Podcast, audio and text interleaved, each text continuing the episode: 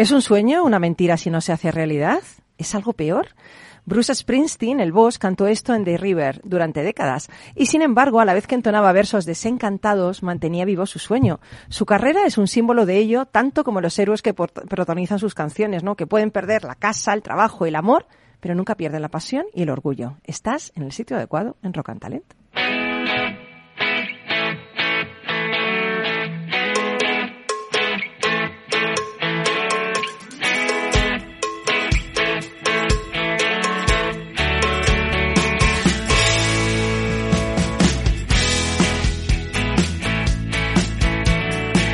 En Capital Radio, Rock and Talent, con Paloma Orozco.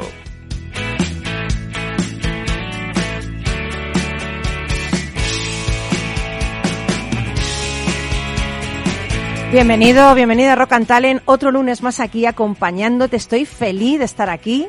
No sé si tienes, has cogido puente, pero si has cogido puente puedes estar igual escuchando, no sé, si no es en directo a través de nuestros podcasts.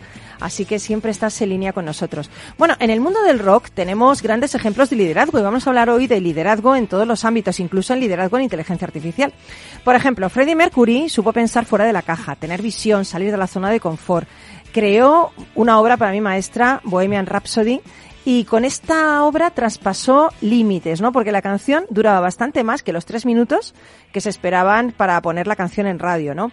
Eh, mezcló géneros tan populares como la ópera. Eh, yo creo que tuvo una visión muy clara, creyó mucho en lo que hacía y demostró que se puede hacer realidad una visión. Después tenemos otro ejemplo, que es los Rolling Stone, ¿no? Son un ejemplo de liderazgo compartido porque em, son muy creativos, los miembros están cohesionados. No sé si porque a lo mejor las sustancias unen mucho no, pero la verdad es que están bastante cohesionados. Mike, eh, Mike Jagger sin duda es el líder, pero el cerebro para mí es Brian Jones. Y aquí cada uno ha sabido jugar su papel, no hay muchas rencillas, hay muchos grupos que se desintegran y se, y se deshacen, y sin embargo ellos, tras más de 70 discos, pues ahí siguen sus satánicas majestades haciendo de las suyas, ¿no? Y luego el tercer ejemplo sería, hombre, como no, Bruce Springsteen, el boss. En mi línea de trabajo, escribe Springsteen, antes de ofrecer una magnífica definición de liderazgo, dice, trabajas bajo el mandato de la imaginación de tu audiencia. Bueno, pues Bruce trabajó siempre con un propósito, un impulso que nace de saber que el trabajo es significativo para uno mismo y valioso para los demás. Hoy en Rock and Talent, como os he comentado, vamos a hablar de liderazgo. ¿Qué hace un buen líder? ¿Qué hace ser un buen líder a alguien? Eh, ¿Qué características debe tener? ¿Cómo se gestiona un equipo desde liderazgo? Eh, incluso puede haber liderazgo en inteligencia artificial y lo vamos a hacer con personas que saben muchísimo de este y demás temas, empezando por Bruno Axel, que es violinista, director de orquesta, creador de espectáculos únicos donde la música cuenta historias a través de ello, ¿no? Del violín. Entonces, bueno, bienvenido, Bruno. Gracias por estar en Rock and Talent hoy. Hola, buenos días. ¿Qué tal? Eh, veo que no te has traído el violín. No, pues hoy no.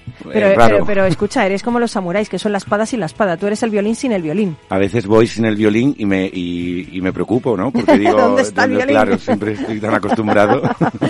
bueno, luego estaremos también con Carlos Pucha Givela, que es directivo multisectorial y multidisciplinar, experto en gestionar equipos de trabajo, emprendedor, empresario, trader y fundador de ese exitoso blog de libros bookideasblog.com.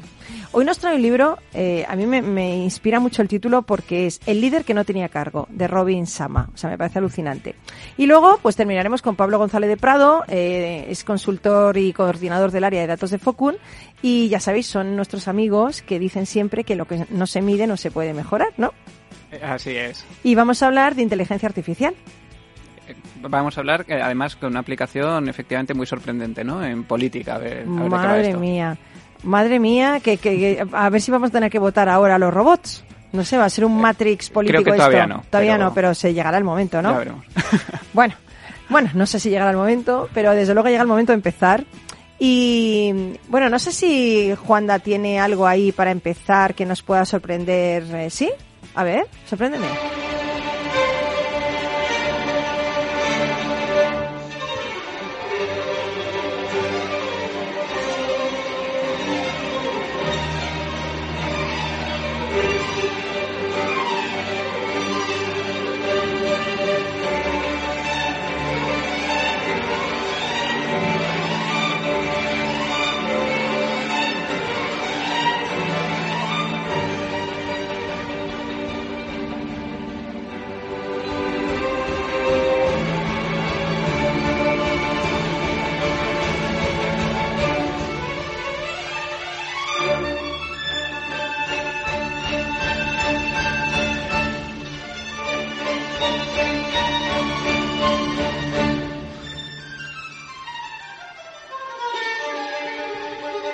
Loca me he quedado. O sea, loca, te lo juro. Qué fuerza, qué pasión, Bruno Axel. ¿Este eres tú? Este soy yo, sí. Madre mía.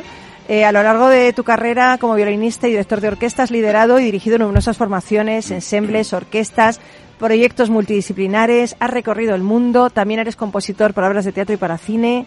Madre de Dios, ¿cómo se puede tocar esto así, con esta pasión, esta fuerza? Bueno, eh, en ese sentido, pues que llevo toda la vida, ¿no? Desde pequeñito. Madre y, mía. Y bueno, pues es la consecuencia de... de pues, Entrenamiento, todo. ¿no? También. Totalmente, totalmente. Al final es Uf. como el deporte, ¿no? También tiene esa parte... De entrenamiento, Absoluto. disciplina. Oye, ¿y cómo es el liderazgo cuando diriges una orquesta? Porque a mí me parece dificilísimo, ¿no? Bueno, eso, eso es algo que, que hoy mm, me has invitado al programa y me parece interesante porque, claro, liderar es, es algo que también se va aprendiendo, ¿no? No Ujú. naces sabiendo. Lógico. Y, y, bueno, pues eh, enfrentarse a una orquesta, a- además pensando que, que a quien lideras son tus propios compañeros, porque al final, eh, pues bueno, eh, estás con músicos, es, es un camino en la vida, ¿no? Y al final, pues ahora profundizamos un poco, ¿no? Pero, pero desde luego es una empresa, ¿no? Eh, el- saber liderar, saber llevar a la gente a una idea, eh, estar en comunión para al final eh, hacer un proyecto, llegar a un fin, que es interpretar una obra en este caso o, o crear un proyecto o Uf, cualquier. además tiene que ser difícil porque yo creo que los músicos tenéis egos particulares, o no, no digo que sean malos, pero cada uno, claro, es cierta, es un líder para él mismo, ¿no? Tiene, quiero decir que toca, a lo mejor puede tocar en, conjunto, pero también puede tocar por separado, ¿no? Yo creo que esa precisamente es la parte más delicada, más complicada, eh, porque exactamente, ¿no? Cada músico eh, uno estudia para ser un poco su propio su propio líder, ¿no? Y, y al final tener a alguien que está por encima en esa cadena y que y que te dice cómo hacer las cosas o te bueno, pues no es fácil, ¿no? Y es la parte un poco que digamos que yo creo que sobre todo en el, en el arte hay que cuidar más, ¿no? Porque, porque ahí los sentimientos están como a flor de piel, ¿no? Es, es Claro, más la difícil. emoción. Pero fíjate, yo creo que tú pones ahí, ahí con la, con la varita de director, y claro, tú tienes una visión de la obra. O sea, tú tienes una visión del de, el tempo, entiendo de dónde quieres ir. No sé, como, como la, imaginas ya esa obra tocada de una determinada manera, ¿no? ¿Cómo transmites eso? Eh, co- simplemente a golpe de varita. Es que me parece dificilísimo. Bueno, la música como, como bueno, en, el- en lo que es el contexto de una orquesta eh, es una, digamos, una estructura piramidal, ¿no? Y entonces empieza en el compositor. Digamos que, que si vas a tocar una obra de, de Mozart, ¿no? Pues el, el, el fin es Mozart. El director es, digamos, el, el que transmite una visión de esa obra a los músicos. Entonces, de alguna manera, pues eh, él se debe a Mozart, ¿no? O a, o a un... Luego interpreta, ¿no? Obviamente cada uno tiene su estilo, pero se debe a Mozart. Entonces, al final es una estructura muy, muy clara, ¿no? Que es, viene del compositor, el director, el director lo transmite a la orquesta, la orquesta también tiene un líder, que es el concertino, que es el primer violín, y, también hay un organigrama claro, ¿no? Y, al final el director eh, tiene unas pautas, obviamente no hace lo que le da la gana, como por así entenderlo, o sea, es decir, Mozart o la quinta sinfonía de Beethoven, ¿no? La famosa que todos conocemos, pues tiene un, un carácter, un estilo que tú estás dentro de unos marcos, pero ahí ya viene tu visión personal, ¿no? Cómo transmites a los músicos tu idea dentro de, de una idea más grande, como que, que se llama pues la interpretación. Qué Que- bueno. Pero tú dices que el director no puede hacer lo que le dé la gana. Pero tú a veces has hecho lo que te ha dado la gana, ¿eh? Bueno, porque, lo- porque tienes, no sé, a lo mejor lo puede, lo puede rescatar Juanda. Tienes, eh, has eh, versionado también temas de rock. Bueno, sí, la verdad, la verdad que, es que que yo- ahí has hecho un poquito ahí yo lo que has tengo- querido también por otro yo lado. tengo, me, me- me siento ¿Que hijo. era Jimi Hendrix? Jimi Hendrix, bueno, y, y al final, al final es, es, yo me siento un poco, con respeto a los músicos más clásicos, un poco transgresor en el sentido. sí, bastante. creo que soy hijo de mi tiempo, entonces sí es verdad que he mezclado pues Vivaldi con funky, eh, con electrónica o, o de repente, Madre mía. pues ya, ya, yo creo que, que acorde al tiempo que vivimos, ¿no? También. Claro, para- guay, para- qué guay. Porque has, has creado espectáculos increíbles, ¿no? Increíbles que cuentan historias a través de la música. Bueno, eso intento al final. Yo, mira, mi último espectáculo eh, se llama Las Extracciones 3.0. La- las sexta- Ex- extracciones. ¿Extracciones con X? Sí, Anda. 3.0. Y es como una versión sobre las cuatro estaciones de Vivaldi, que son barrocas, eh, vistas desde nuestro tiempo y un poco basada eh, la obra entera en, en, en, las emociones de una persona, ¿no? Al final eh, en estados anímicos, porque al final la música son estados anímicos. No, no, no es como la pintura que tú ves algo claro, no está definido, no, no hay uh -huh. palabra, no hay sonidos. Uh -huh. Y para mí en ese sentido es pues quizás el arte más abstracto y, y mágico. Mira, aquí estás. Ahí estamos en Vivaldi. el invierno. Se nota que es invierno, ¿eh? Está como cayendo la nieve ahí, Está, tormenta, estamos tal. entrando como no, ahora, digo, ¿no? digo la música, sí, se nota. Totalmente. Bueno, es que Vivaldi lo hizo, lo hizo así, ¿no? Es, es un avanzado de su tiempo, Vivaldi. Totalmente, fíjate.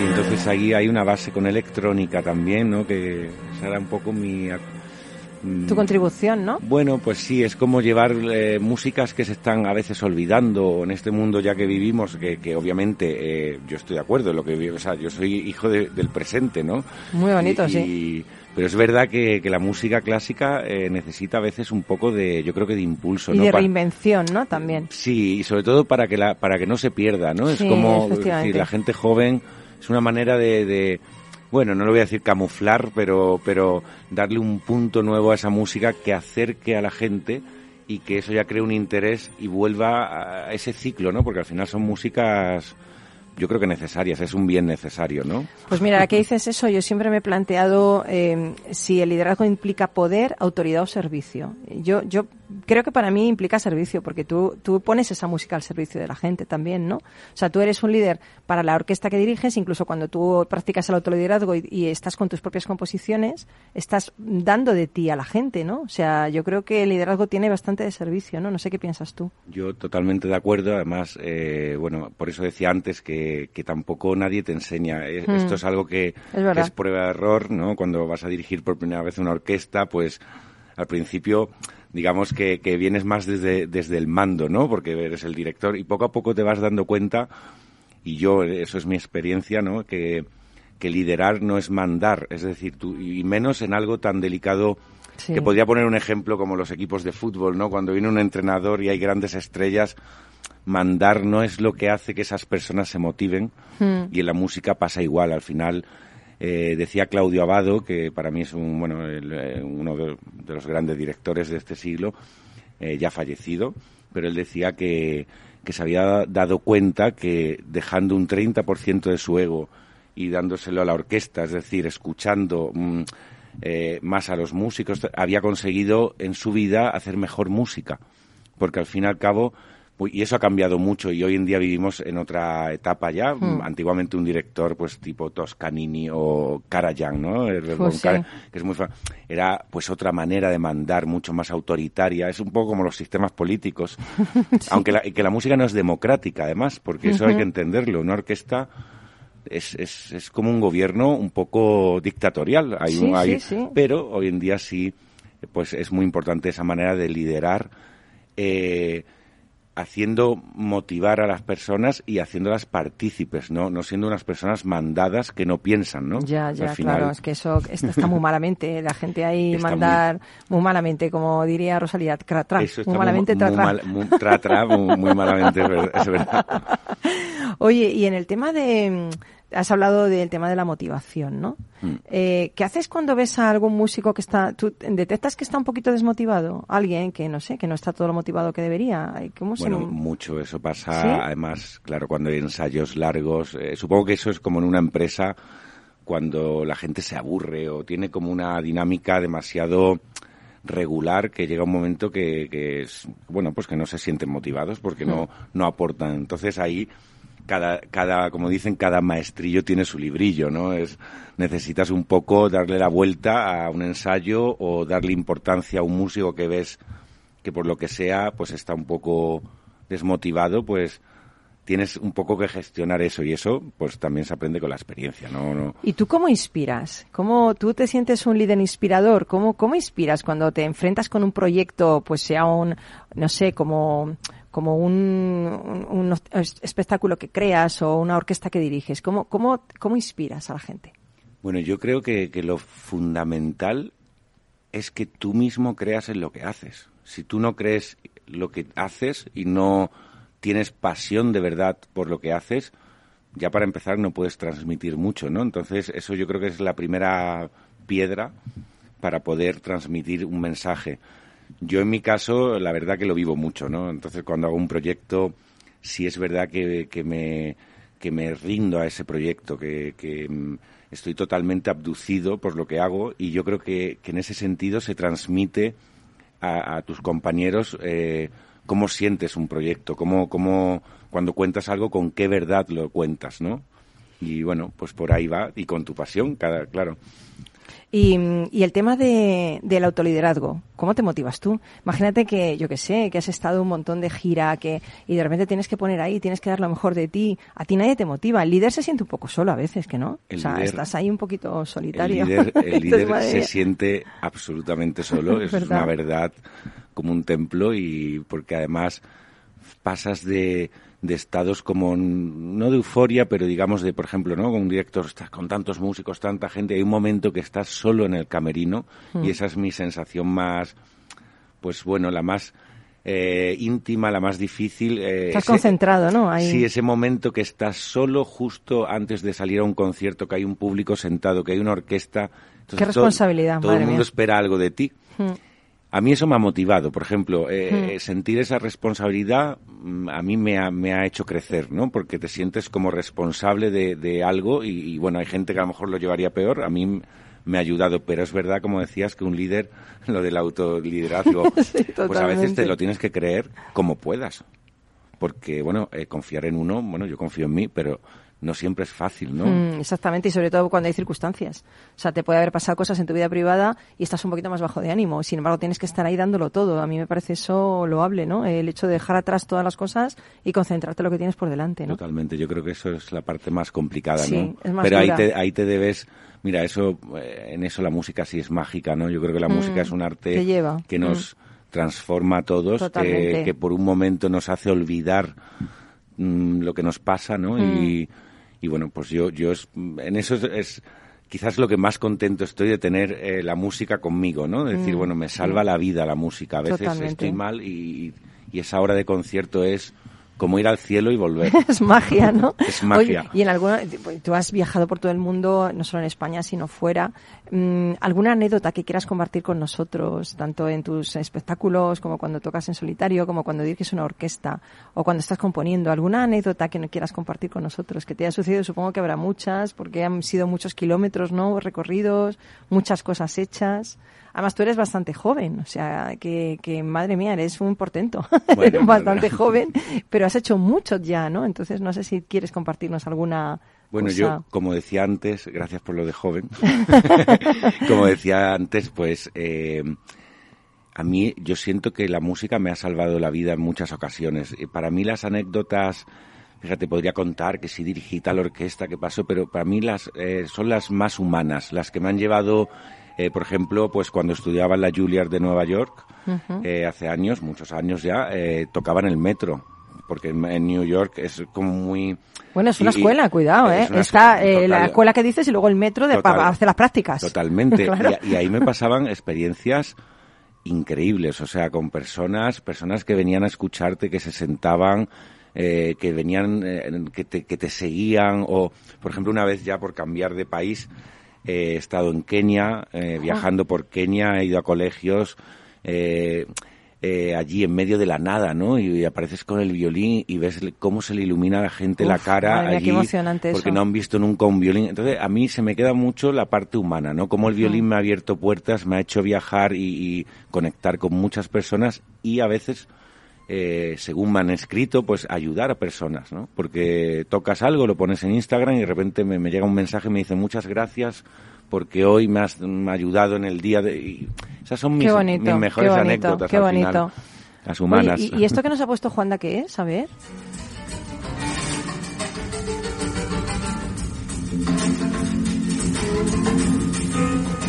Pues mira, esto es el inicio del otoño de Vivaldi, Toma que ya. cualquiera que lo Hemos oiga dice, invierno al otoño. dice, ¿esto qué es? Pues claro, Esto están eh, cayendo las hojas, yo lo estoy viendo claramente. pues totalmente. claro.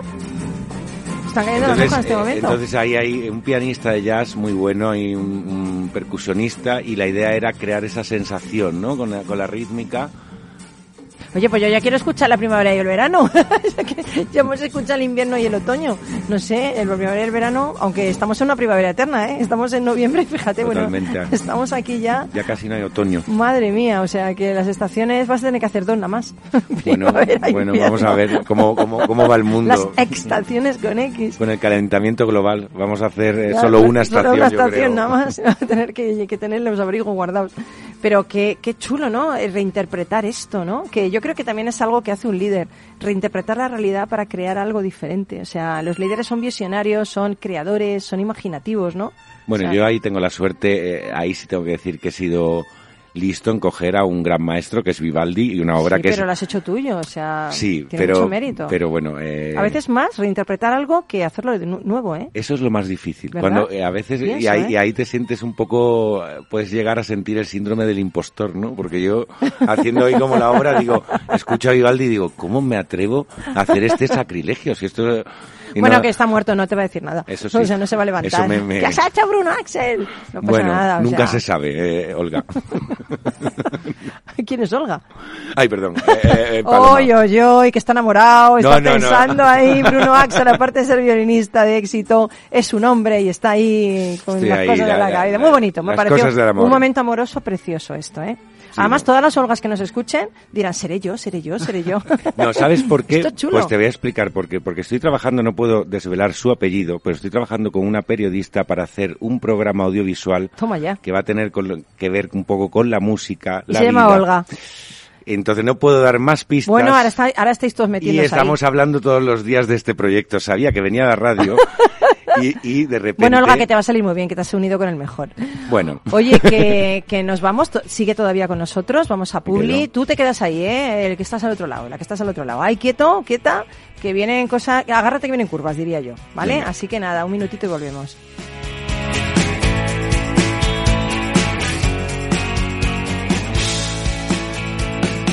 Rock and Talent, un programa para ti, para compartir, para sentir, con Paloma Orozco.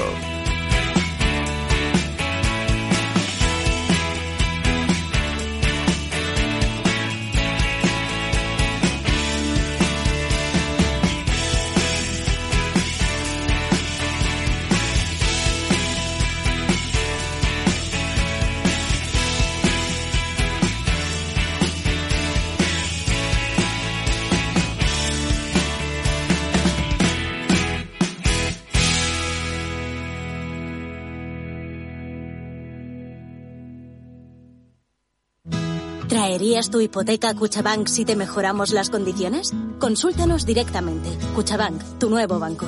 Más info en cuchabank.es.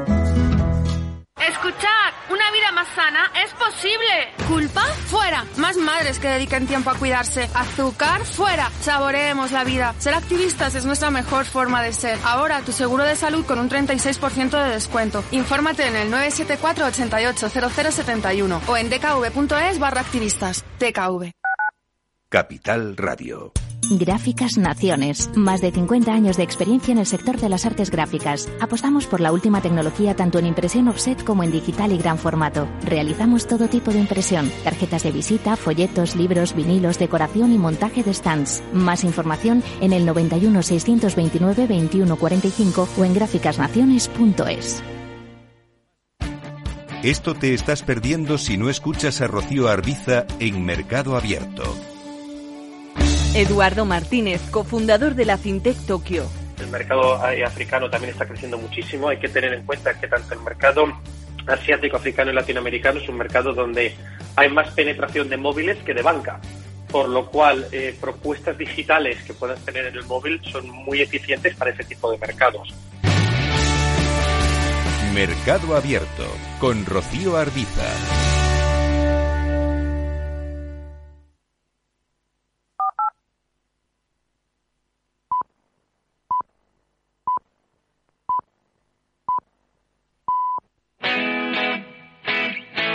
Rock and Talent con Paloma Orozco.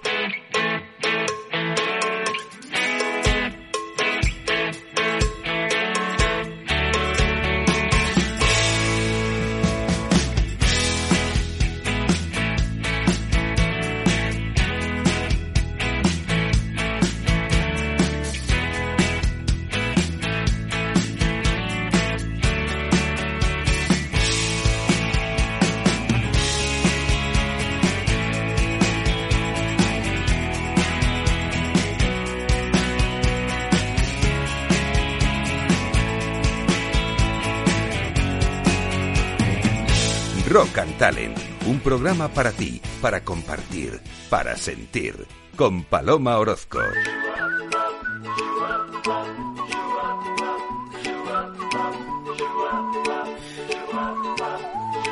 Don't worry, be happy. Here's a little song I wrote.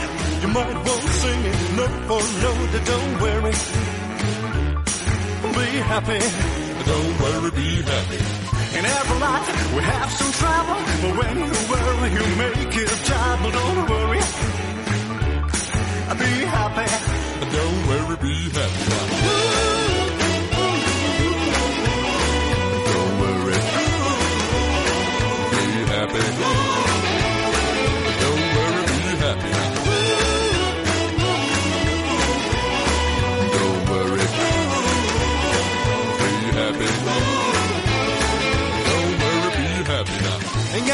Ain't got a place to lay your head. Somebody came and took your bed. Don't worry, be happy. Don't worry, be happy. Well, Lord, say your rent is late.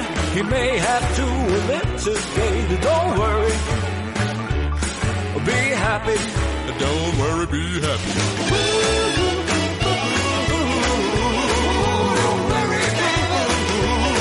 Be happy.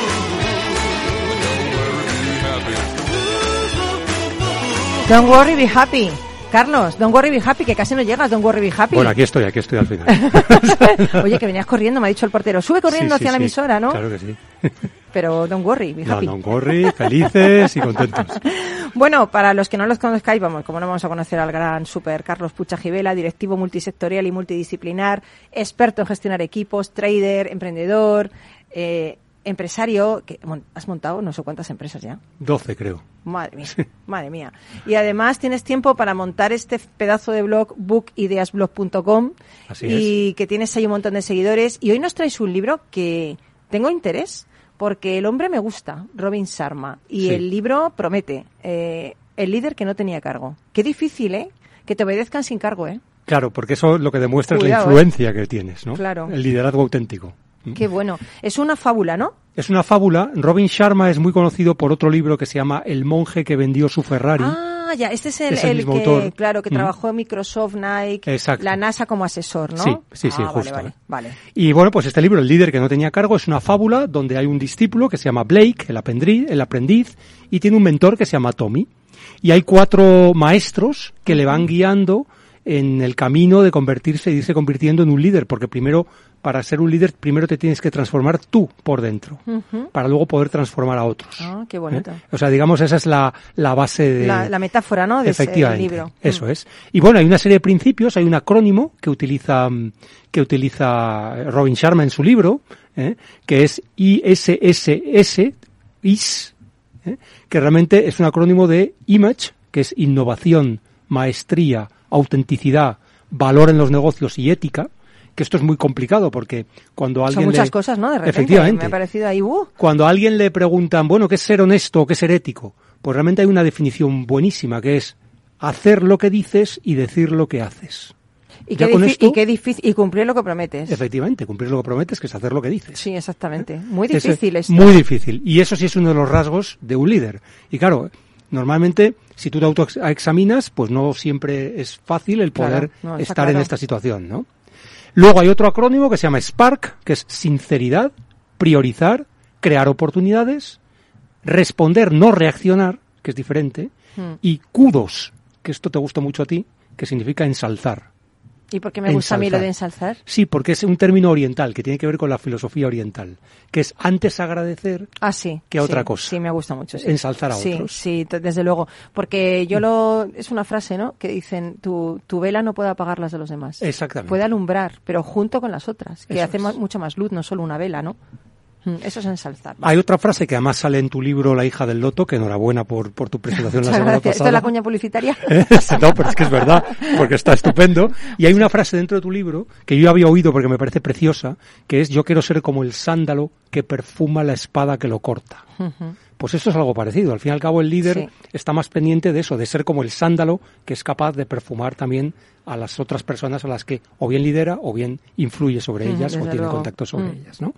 Eh, más acrónimos. SERV, que significa servir. Para eso hay que ser servicial, escuchar. Eh, siempre nos han dicho, tenemos dos orejas y una boca por algo. Bueno, pues resulta que normalmente hablamos el doble de lo que escuchamos. Ah, pero y porque, deberíamos porque ser ya es que hay muchas personas cocodrilo. Tienen la boca muy grande y las orejas muy pequeñas. Debe ser eso. Eso sí, la Debe cuestión. ser sí, eso, sí. Por eso sí. Lo tengo yo claro. Hay una cosa muy interesante que pone aquí, valorar la diversión. Qué Mm. importante es Hoy, divertirse. Hoy, esto es muy importante. Es decir, si tú estás trabajando, trabajando, trabajando y no te diviertes nada, algo estás haciendo mal. Pues que eres O un sea, po- una pobre persona, porque no me digas. Pero es que te puedes divertir trabajando también, Hombre. o sea, si haces las cosas bien y, y haces lo que te gusta, ¿no? Por supuesto. Y realmente se nota. ¿eh? Yo aquí tenemos eh, un gran artista que yo creo que cuando está sobre el escenario se nota muchísimo Se cuando el artista Tú se te está diviertes, divirtiendo. ¿no, Bruno? Yo, Porque- si no, no, pues no me dedicaría a esto, Claro, y- vamos. y- pero Pablo cuando está con sus algoritmos también se divierte, ¿no? Hay de todo, ob- obviamente. esta, se, esta se divierte menos, ¿eh? No, no, no, sí es... No, también tiene su diversión, ¿eh? El, el- el Sí, algori- sí, no, el algoritmo. No Es, sé yo. es un mundo muy, muy frenético, muy que demanda mucho intelectualmente, Pero lo tú cual te diviertes o no, quiero decir. sí te diviertes, Vale, pero también me hay momentos tranquila. de presión, Hombre, que, ya, bueno, claro. como todo en la vida. Pero ¿no? la presión, si no te diviertes, mira, cuando tienes presión y te diviertes, y cuando eres un líder y haces que tu equipo se divierta, Exacto. la presión se relaja. Pues si no, tanta presión, puf, nos va a dar algo. Yo pienso, ¿no? Pero lo importante de divertirse es que los demás también lo perciben. Hmm, es decir, claro. si tú estás haciendo algo y te estás divirtiendo y se nota, se transmite y por lo Claro. tanto también es, es un, como un halo de influencia positiva. No, y mejora el Ese- rendimiento, si vamos ya en términos Sí, sí, económicos, de un equipo. Totalmente. Mm. ¿eh? Y luego la última es Shine. Shine es brillar en inglés. Y, donde, y habla de una serie de principios que debería seguir un líder. Por ejemplo, saber percibir, es decir, estar atento, esa empatía bueno. con Mm. los otros, ¿no? Luego habla de hacer ejercicio. Es que importante es hacer ejercicio y estar en buena forma física también, porque al final el famoso mens, mens sana in corpore sano, ¿no?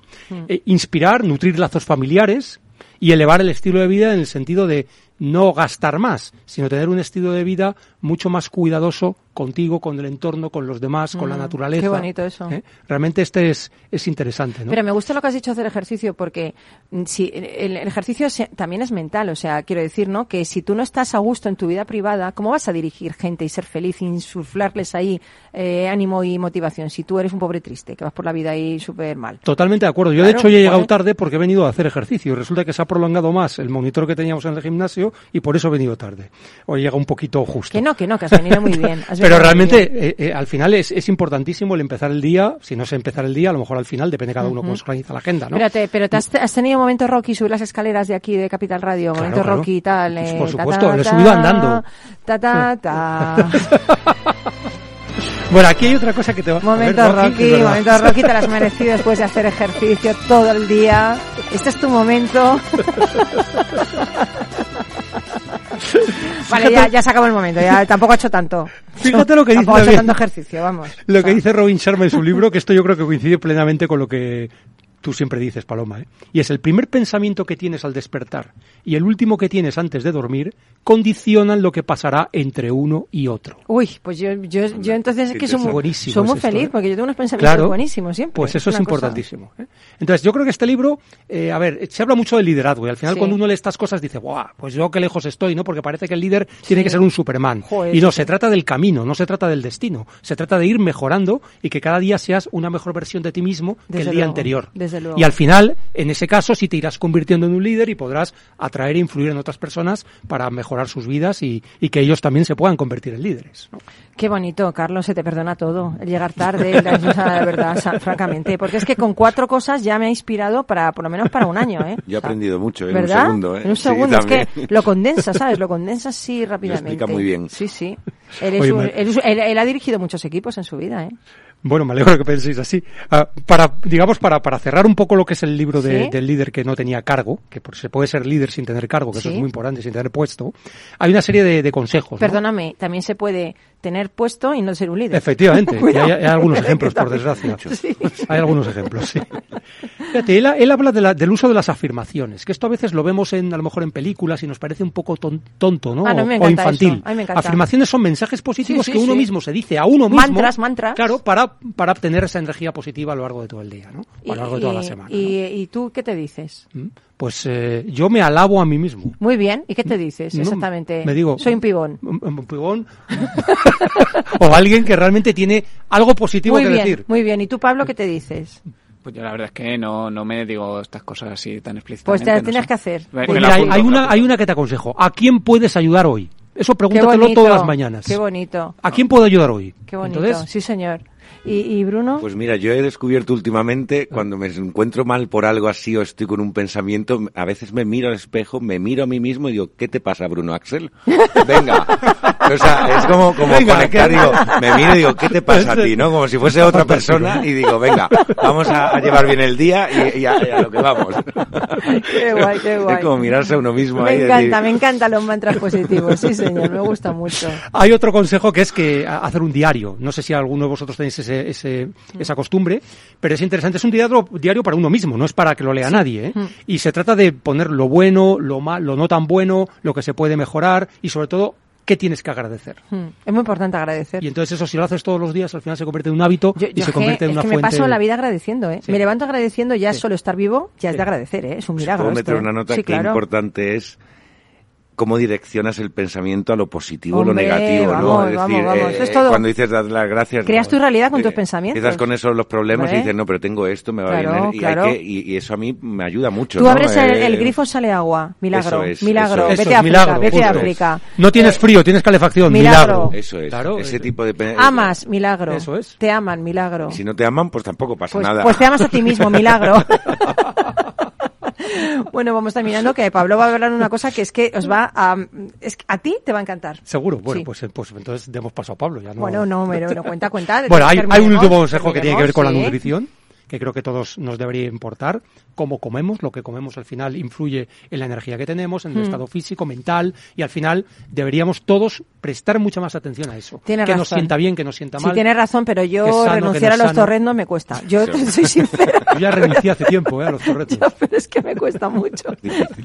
pero sí disciplinada, Samurai, renunciaré. bueno, pues recuérdanos. Recordamos el libro El líder que no tenía cargo de Robin Sharma. Yo ya estoy comprando. Bueno, en- bueno, yo me lo voy a leer a través de tu blog y ahí me voy a ver un poquito más cosas.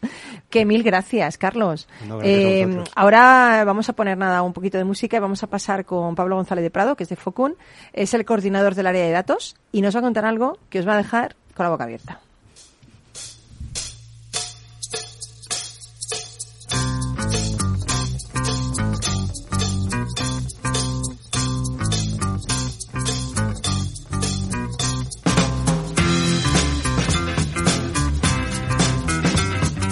Rock and Talent con Paloma Orozco.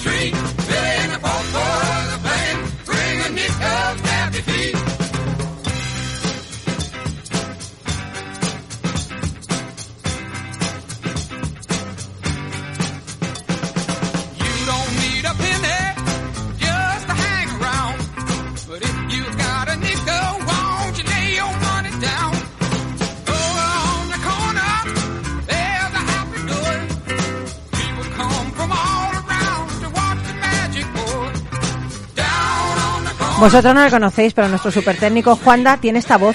Este mismo que canta tiene la voz de Juanda. Eh, bueno, a veces imita, él imita cosas, imita, im- imita, yo qué sé, eh, al pato Donald imita y todo. Es que aquí, Joaquín Capital Radio no lo pasamos francamente bien, ¿eh? Os lo digo en serio. Y nada, eh, nos vamos a pasar mejor ahora que está Pablo aquí, que nos va a hablar, ya verás, Pablo de Focum. eh, viene a contarnos algo que yo mm, me he quedado ojiplática. Resulta que hay una inteligencia artificial que se presenta a las elecciones en Dinamarca. ¿Pero esto es verdad? Completamente. ¿En serio? Tal cual, sí. Bueno, eh, imagino que todavía no se ha materializado, será para las siguientes elecciones, que la verdad no, no tengo en mente cuándo son, pero sí, sí. Es Pero- un plan real, completamente. Pero real, o sea, ¿hay algún partido que está, partido político que está apoyando un candidato? mm, Es, es un nuevo partido. La inteligencia artificial eh, precisamente da cuerpo a este a este líder, ¿no? Llaman Sí. el líder Lars, lo llaman, ¿no? Un nombre muy muy danés. Y entonces están estructurando un programa político en torno a las sugerencias de este gran líder, que es una inteligencia artificial, que además es, es muy curioso porque lo han, lo han entrenado a partir de todos los programas electorales de los partidos que no han obtenido representación desde los años Toma 70. ya, toma ya. Sí. Pero y una cosa, y, eh, este, esta propuesta viene de un partido político que es un grupo de arte y tecnológico, ¿no? Correcto, sí. Y mm, bueno, ahí se abre un gran debate, el tema de la ética, ¿no? Eh, a ver, yo antes bromeábamos con este tema fuera y eh, bueno, Bruno y yo estamos diciendo, pues a lo mejor no va mejor, que no lo sé, porque eso no es peor- difícil, ¿eh? Eso claro, no es por eso, entonces, que, que peor, pero a ver, que a lo mejor nos va mejor, puede ser que nos vaya mejor porque tenemos unas decisiones basadas en el sentido común y en la equidad y en la justicia o no. ¿Cuál es tu opinión como experto en eso, Pablo? Mi opinión, la verdad, no, no, me, no me gusta tener opiniones muy negativas sobre cosas, pero en este caso sí que tengo una opinión de, de mucha cautela con, con todas estas herramientas, ¿no? Porque vamos a dar un paso atrás antes de hablar de todos los temas de la ética. El, el- el fundamento tecnológico de esta, eh, bueno, de esta propuesta al final eh, artística es lo que llamamos un modelo de lenguaje que es un modelo, una red neuronal en este caso, ¿no? que han que han entrenado para que a partir de un texto te prediga palabras. Típicamente tú le das un texto y, te- y le preguntas, oye, ¿cómo sigue esto? Y, y el modelo te dice palabras, que es, suena algo así un poco raro, pero al final es lo que tenemos en el teléfono móvil, ¿no? Tú vas escribiendo un WhatsApp y te salen arriba Sí, palabras con sí, las sí. que puedes hacer clic y te siguen, ¿no? Eso es un modelo de lenguaje. Entonces, pues a partir de esto, aproximadamente 2019 o así, eh, los modelos fueron más grandes, con más datos y dieron un salto cualitativo en, en la calidad de los resultados tal como la juzgamos los humanos, ¿no? La, la impresión que nos causa. Y son modelos que, que en un primer vistazo te engañan. Si estás despistado te puede parecer que hay, que hay una persona al otro lado, ¿no? Luego hay, hay mucho como en la magia, ¿no? Hay mucho juego de manos para tapar todas las, la- las fragilidades sí. y debilidades de estos modelos que, por ejemplo, tienen gran tendencia a entrar en bucles, ¿no? Empieza, pues, por lo que, por lo que, por lo que, por lo que. Entonces hay, que, hay muchas cositas detrás para, para claro, esto, pero ¿no? hay, eh, hay una, una pregunta, ¿no? Hablando de la inteligencia artificial esta que se presenta a las elecciones en Dinamarca, que se presentaría.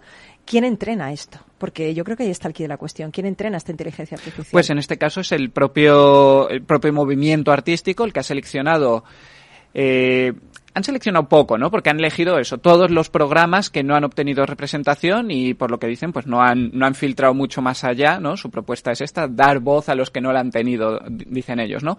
Pero es un punto crucial, porque al final estos modelos de lenguaje lo que tienden a hacer, como muchas otras eh, inteligencias artificiales y algoritmos, es eh, funcionan como un altavoz, ¿no? Amplifican eh, lo que hay en lo, que les damos para alimentarlos. Y al final eso se traduce en que eh, pueden fomentar las tendencias más tóxicas y polarizantes que, tenemos lo- los humanos en, en las distintas comunidades, ¿no?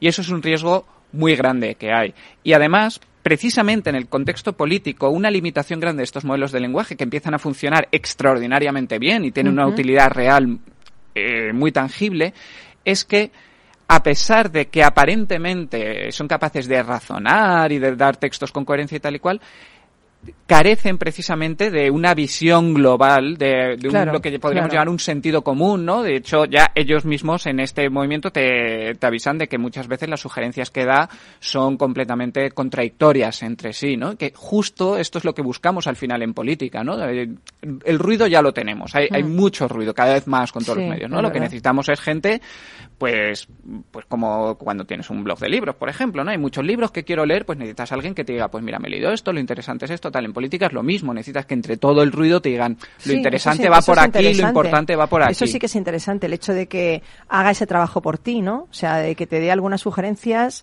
de entre muchas cosas. Eso es lo que tiene que hacer un político, pero es lo que a día de hoy no podemos confiar en una inteligencia Sí. artificial en, en estos contextos, sobre todo tan, tan delicados, ¿no? Como puede ser la política, los juzgados y todo este tipo de cosas, ¿no? Y ahí es donde entra eh, de verdad el propósito de, de todo esto, que es poner estas cuestiones sobre la mesa y decir, oye, hay, hay que reflexionar sobre esto antes de que nos lleve por delante, ¿no? Desde luego, pero eso es un debate ético que existe ahí. Lo que pasa es que yo sí que creo que la inteligencia artificial, y lo hacéis muchísimo desde Focus, ¿no? Facilita muchísimo la toma de decisiones. Facilita muchísimo porque en una ingente cantidad de información tú puedes poner en valor toda esa información, cosa que las empresas es complicado hacer. A nivel de hu- Sin duda, humanos, ¿sabes? sin duda, Humanos. sin duda. Eh, Entonces eso a mí me parece bastante bueno, ¿no? la inteligencia artificial yo creo tiene que estar al servicio de los que finalmente toman esas decisiones. Claro. ¿no? Una- De un líder, por ejemplo. Sin duda. Eh, Lo que pueden hacer por nosotros es eh, explotar mucha capacidad de datos que, aunque es, aunque puede ser pública, pues, por ejemplo, la, la Biblioteca Nacional está ahí para todos nosotros, pero nadie tiene la capacidad de ir y leerse todos los Claro, libros. claro. Bueno, sí, Carlos, Carlos sí. Bueno, casi nadie, casi nadie. No os paséis. Entonces sí que se pueden crear algoritmos que, que asistan, ¿no? Eh, que a- a- hayan sido entrenados con una cantidad de datos que no está a nuestro alcance y que sí que eh, pues nos puedan a- ayudar en esta toma de, de- de decisiones en un mercado, o sea, en un contexto, por ejemplo, empresarial y demás. Pero eh, al final yo creo que todavía y- eh, no, no todavía, porque da a entender que en un futuro no. Yo creo que es deseable esa componente humana. Totalmente. Oye, pues me ha encantado, me ha encantado. Eh, Pablo González de Prado, coordinador del área de datos de Focum. Siempre tu sapiencia, eh, aprendo muchísimo, así que te doy las gracias y siempre nos, nos pones ahí una, nos pones mucha cordura en todo este tema de la inteligencia artificial. Nada, yo siempre encantado de venir con vosotros. Genial. Pues, pues nada, mm, quiero contaros una historia. Quiero que Juan me ponga una canción así lentita para despedir el programa. Porque os quiero, mm, os quiero, oye, ¿qué, qué canción? Es que con esta no, No, me, no me puedo concentrar. Bruce Springsteen. Claro, pero esta no me puedo Claro. concentrar yo para contaros esta historia, porque prefiero bailar lento. Entiéndeme, que, que hablar ahora. En fin, Juanda, me has puesto una canción súper ahí. Bueno, vale, vale, vale, preciosa, pero pónmela un poquito más bajita, que si no me despisto, ¿vale? bueno, pues sí se va a contar, bueno, sabéis quién es Aníbal Barca, ¿no? Ahora dice alguien, es un jugador del Betis. no, el gran general cartaginés, por favor, que está Ah, considerado, claro, ese Aníbal. Es que Con- dado el apellido El Aníbal. Lecter, ese es el Lecter, el de, la, el de los, los corderos, el de los corderos. Este es el general cartaginés. Está considerado uno de los mayores líderes de la historia. Bueno, pues este general cartaginés eh, tuvo que hacer frente a numerosos imposibles. Quizá uno de los más relevantes fue trasladar a todo su ejército, elefantes incluidos, que hay que verlo eso, por la cadena de montañas de los Alpes. Esto todo el mundo lo sabe. Pero lo que no sabes, no sabéis seguramente, es que en ese enorme desafío se encontró frente a un muro de hielo infranqueable que impedía a todo el ejército el paso, ¿no? Entonces vio que bueno, pues que sus hombres estaban agotados, estaban decepcionados, de repente imaginaros, ahí caminando por los Alpes, todos los elefantes, todo, se ve en la montaña ese el hielo, bueno, mirando con estupor ese muro que se levantaba increíble, ¿no? Eh, pensaban que no iban a poder superar esa muralla de hielo, ¿no? Bueno, entonces el general arengó a sus hombres, ¿no? Les habló de que ellos eran únicos, de todas las dificultades que ya habían superado, les dijo que confiaba en ellos para superar también este desafío. Y cito textual, ¿eh? de la arenga, ¿eh? cito textual de la arenga. Allí les dijo, tras esta pared de hielo está la península itálica, con sus valles fértiles, con todas las riquezas sometidas a Roma y que solo aguardan para ser nuestras. Y yo me pregunto, ¿hemos cruzado tantos ríos, tantas montañas y luchado contra tantos pueblos para doblar nuestro ánimo ante una muralla de hielo? ¿Qué se interpone ahora entre nosotros y Roma, entre nuestras fuerzas y sus legiones confiadas, entre nuestra victoria y su debilidad? Solo una muralla sin defensores, fría, silenciosa. Y yo os pregunto, ¿Fuisteis capaces de escalar las murallas de Sagunto, de cruzar el Tajo o el Ródano y acabar con los que se oponían a vuestros esfuerzos? ¿Y no seréis capaces de derribar ahora una muralla sin defensas, un muro que no dispone de ejército para defenderse? Lo que pasó a continuación es increíble, porque los soldados cartagineses que estaban escuchando atentamente, después gritaron al unísono, sí, seremos capaces, mi general. Y en ese preciso momento, tal era la intensidad del gigantesco, vocerío, engrandecido mil veces por los ecos de las montañas que lo rodeaban, que la pared de hielo y roca tembló, se agrietó y finalmente se derrumbó delante del ejército. Y es que yo creo que el liderazgo requiere transmitir fe, confianza y grandes dosis de motivación. No tuvieron que hacer nada, simplemente la montaña se deshizo. Así que yo creo que el, el, líder es aquel que da ejemplo, que da ejemplo, que no se rinde en los momentos difíciles, que es humano también, pero pone a los demás por delante.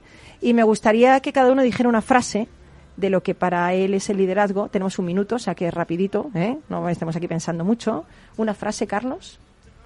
Influir en los demás para conseguir que sean mejores. Eso, me gusta una frase, pero es una un, así cortita. Una palabra, una frase. A ver, Pablo. Eh, jo, es complicado en, una, en, un minuto, ¿eh? pero para mí es eh, acompañar a, a, los demás. Acompañar a los demás. Venga. ¿Y Bruno? Pues quizás ponerte en la piel de las personas que, Eh, que con eh, la que lideras. E inspirar. Y mi consejo samurai rápidamente de hoy, un guerrero se levanta listo para defender, listo para luchar por aquellos a quien sirve. Te agradezco un montón que hayas estado allí, te doy mil abrazos para que encares esta semana de puente, que seas muy feliz. Y un, un abrazo especial para José María que está escuchándonos y que has sumado a esta gran familia radiofónica de Capital Radio. Amigo, amiga, sé feliz, hasta el lunes que viene. Besito, chao.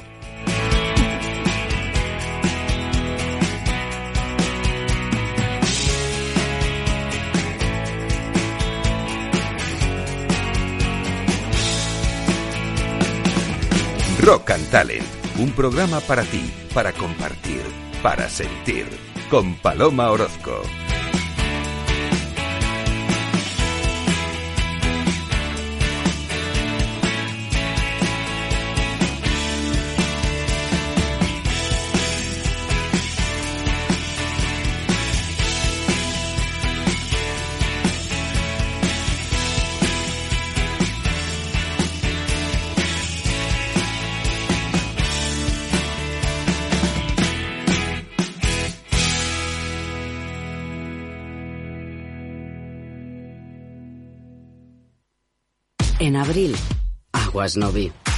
El cambio climático lo ha cambiado todo y los riesgos son más y más imprevistos, como las sequías o el pedrisco. Por eso necesitas un buen seguro agrario. Contrata tu seguro de herbáceos, ahora con 10 puntos porcentuales más de subvención. Agroseguro, trabaja sobre seguro. Disfruta de la mejor cocina gallega en Montes de Galicia. Todo un clásico moderno en el barrio de Salamanca. Disfruta de la variada dieta láctica, de las mejores carnes y pescados tratados con respeto y transparencia y regados con una de las mejores bodegas de la zona. En grupo, en familia o en pareja, Montes de Galicia te ofrece el espacio perfecto en cada ocasión. Esto te estás perdiendo si no escuchas a Rocío Arbiza en Mercado Abierto. Carlos Doblado, analista de Black Bear Broker. El gran problema que tienen los activos líquidos es que juegan contra nuestras emociones. Cotizan todos los días, nos ponen muy nerviosos. Una variación de 20 y 30% en el precio de los activos no significa que esos activos hayan cambiado en calidad. Es decir, pueden caer mucho y, y, y la vida sigue igual. Y eso hace poco confortable el, la renta variable cotizada en, en trayectorias eh, de mercados bajistas. Mercado Abierto con Rocío Arbiza.